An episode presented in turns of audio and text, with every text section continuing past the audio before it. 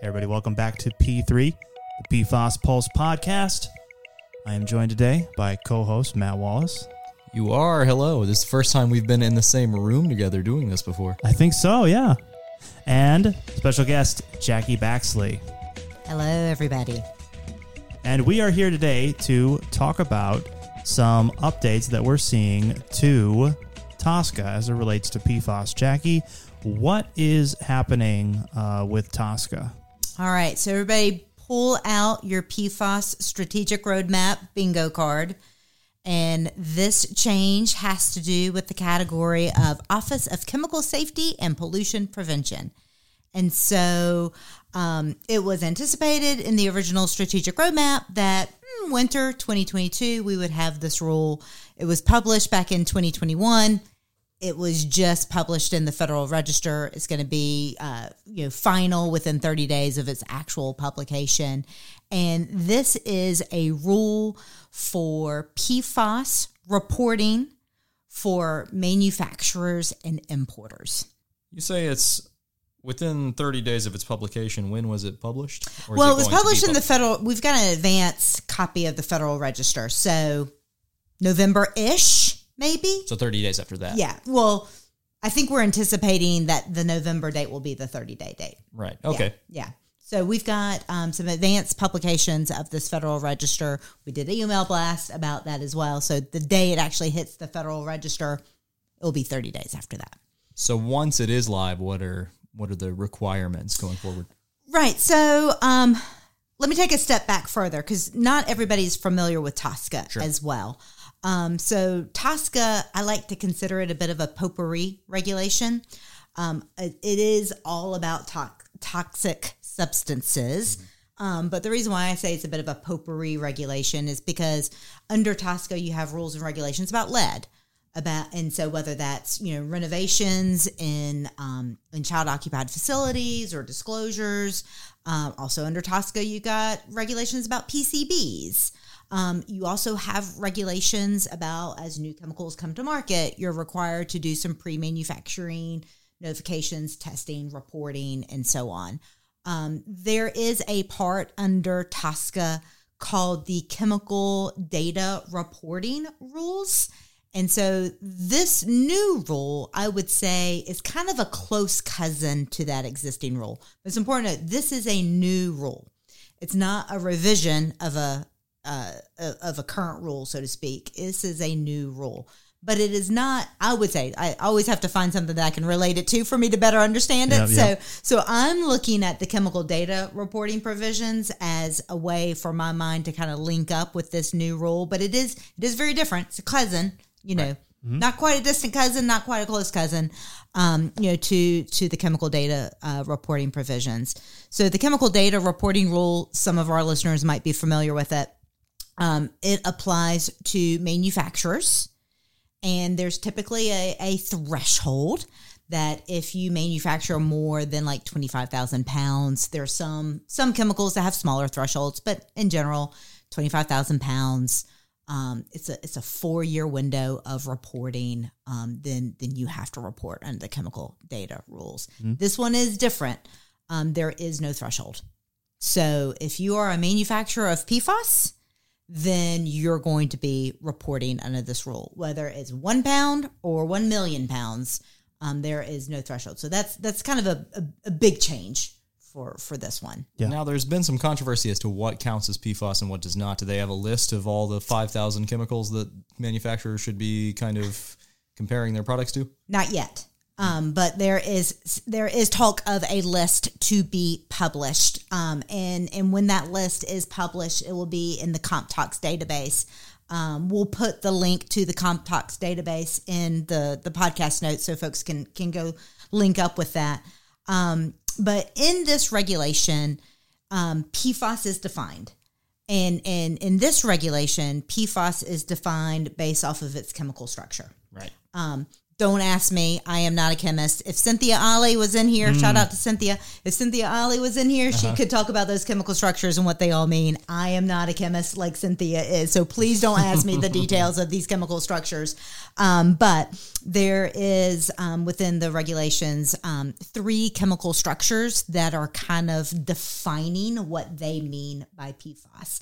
And EPA will be preparing a list based off of this definition, but it's important for all the listeners to know that if you have a PFAS that meets the qualification of that chemical structure, but it doesn't happen to be on the list, it's still subject to this. So the list might be not be all encompassing.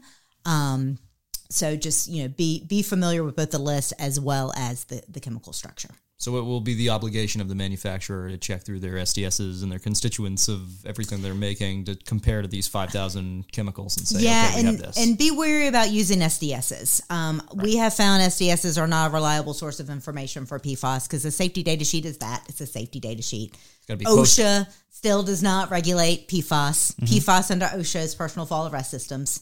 Um, so so uh, be wary with with um, with that. But but that brings up a good point because you would think the manufacturer is typically the one that would be producing the safety data sheet. They're gonna know they're gonna have all the product stewardship information. They're gonna know we took A plus Y plus B, decanted C, and we got X, and that's what we're selling. Um, but the definition of manufacturer includes importers. So so so if you're okay, Matt went, mm, but I don't know the significance of that. okay, so the significance of that. Let's say I am Jackie Baxley Manufacturing Company, Yes. and I make chemical X, Yeah. and chemical X has the chemical structure that meets this definition of PFAS. I'm going to be reporting. But let's say I'm now Matthew Wallace Manufacturing and and Matthew doesn't make any of his own chemicals or products. He relies on his supply chain. And he gets this chemical from this company in Nebraska and he gets this product from this company in Michigan. And then there's the secret sauce, the secret ingredient to mm. whatever it is that he is manufacturing. He is getting from I don't know, Poland, let's Okay. say. Sure. And so the only way for him to get that raw material is for him to import it from Poland. Then he is now a manufacturer of that chemical because he is importing it directly. So, if I'm if I'm a fast food restaurant and I get and my boxes are coated in PFAS and I order enough to cross that threshold, well, we're saying there is no threshold. So if I, any boxes, I would have to report that the boxes have PFAS on them. And and that's a good question because um, normally, remember the cousin program I was talking about that chemical data reporting uh, provision. Um, there has historically been article exemptions, Right. And and there is no article exemption from this regulation. So you know it's unlikely that you know Matthew Wallace Burgers is getting your packaging from overseas Right. um, and importing those, but it's possible. And if it is coded in PFAS, there's not an article exemption here. So yeah, you would have to to report that. Um, So it has to be an international import. Is that? an international import. Okay. Yep. Yep. Yep. So I don't know. Do you call them state imp? Is a No, state yeah, import? yeah. So we're we're talking about yeah, we're not talking about in trading in yeah, general, Yeah, intrastate, Mm-hmm. but yeah. So or uh, this would be international imports. Right. All right. What's our next point? So when are they actually? Well, let me give that a pause so we don't run into each other. Uh, so Jackie, when do you think these reports are going to be due? Or eh, I don't. I don't like when do you think. That's a, there's a there's a real answer to this. Uh, so Jackie, when are these reports actually due? All right. So these reports are going to be due by May the 8th of 2025. And that seems like it's a long way away, but it's not. And let me tell you why it's not. The reporting um, obligation is that these manufacturers, and remember, manufacturers include importers, have to have a 12 year look back. And so that's going to be a lot of time and effort, you know, for these companies to do a 12 year look back. I would say probably some of the more proactive, you know, manufacturers slash importers out there. Again, this was first drafted. This the draft notification was was first you know released in in 2021. So some folks have already kind of started their due diligence.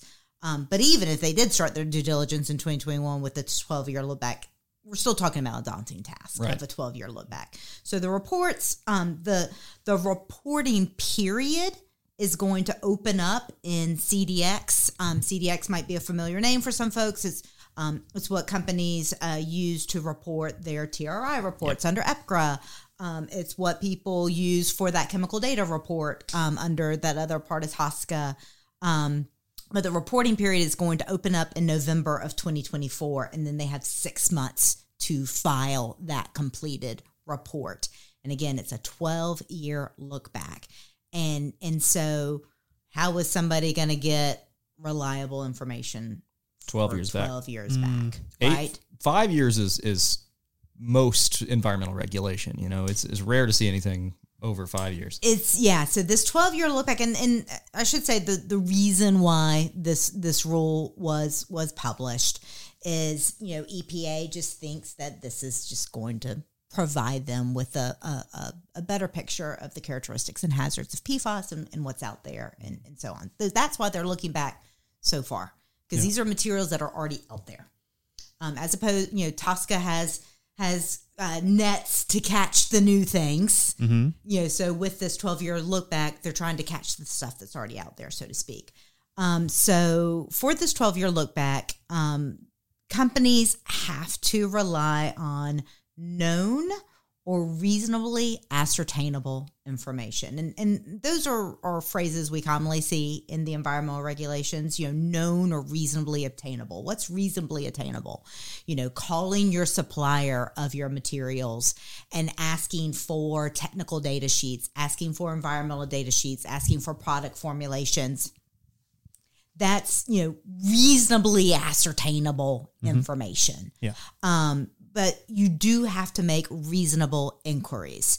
So I, I caution folks out there don't just throw up your hands and say oh i don't have records from 12 years ago and, and say it's not reasonable for me to attain it. You have to make reasonable inquiries. Mm-hmm. and and as you know faithful listeners of the podcast will know you know when when these rules first started coming out under epcra and the toxic release inventory report we also talked about how you can get that reasonably attainable information under epcra our recommendations are the same here. Document your efforts of how you try to get reasonably available information. You know i called the supplier you know, I left five messages. They never called me back. I followed up with four emails. I got nothing. I sent out these certifications for them to sign and submit. I got nothing. But you document all of that. Yeah. And so you can say, I put forth all of my reasonable inquiries. Or, hey, I called this company. I left one voicemail. I emailed. They followed up. They sent me this document. I'm relying on this document that they sent me. Um, so we always recommend that you document um, your your efforts, your your your your good faith efforts to get that reasonably available information. So 12 years sounds crazy amount of time to have records. But I mean, uh, what even would you be keeping that you would be looking at? See, the real kind of question is normally for something like this, you would look in safety data sheets, but because safety data sheets didn't cover PFOS until August 2020, and then even after that, it's still kind of vague. Yeah. Uh, most SDSs, SDSs that you find aren't going to list PFAS at all. in them. Yep. So that's not something that you should reference in uh, this kind of background catalog. Jackie, what would you look into if you were to to list 12 years of PFAS All right. manufacturing or importing? And and so remember this this applies only to manufacturers, which includes importers. This does not apply to you know processors, you know distributors, um, people that used these products or disposed of these products. It's just the manufacturer. And again, the definition of manufacturer includes importer. So with that, if I'm a manufacturer of a chemical, I likely have a whole product stewardship team. You know, a lab of of chemists and scientists that you know might have been part of the R and D, might have been part of some of the initial applications um, for these chemicals. So they're going to have information that normally doesn't make it to something like a safety data sheet. You know, it's part of their product stewardship, part of their pro- product formulation. So, so those are records internally that I would definitely say are consulted. But you're right. You know, safety data sheets. I always just tell people always use a safety data sheet with with a grain of salt. They are safety data sheets. Some companies have environmental data sheets, and in something like PFAS, an environmental data sheet would be more reliable. But again, it's going to be the product stewardship departments within organizations that are likely going to have the actual you know, formulations, the actual initial testing. They're going to know all of the quote unquote ingredients of these manufactured products. Um, now, in the importers, it's going to be a little bit more difficult, you know, honestly, because they're importing, and and so they might find some difficult challenges because these are not things they made, but they know what they needed for their product formulations. They're going to have some idea, right, of the the more chemistry behind it. And so again, it's probably going to be more your R and D teams, your product formulation teams, um, your process improvement teams that are probably going to have more of the details. Um, but again, remember remember the the properties of PFAS. Um, you know, these are things that are oil resistant, stain resistant, uh, surfactants. You know, remember the the all of those properties that um, that we hail and tout for PFAS and why they even you know were, were created in the in the first place, and and really look at those chemicals that have those properties with a high degree of scrutiny as as you're trying to do your um, your forensics, so to speak, of, mm-hmm. of of your historical records and information and supply chains. You'd think it would make more sense for the exporters to have the responsibility to to alert the importers that their material has PFAS in but, it. But again, if I if I export, uh, well, for one thing, export those are other countries' rules and regs That's that we have true. no jurisdiction yeah, over. Great point. Um, but then on you know something with PFAS you know, we've been tracking it for several years here at HRP as an emerging contaminant. We've probably been talking about it about seven to 10 years, but it's not like a lifetime. Yeah, it seems like a lifetime ago, doesn't it?